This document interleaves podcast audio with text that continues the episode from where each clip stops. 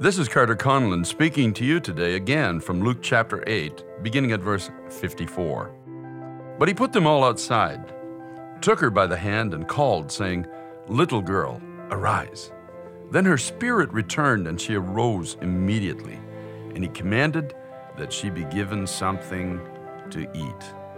Now, the second verse, 55, I love these things about God. I hope you do as well. He's just so practical. When you look at it, you realize this little girl, he's just raised her from the dead.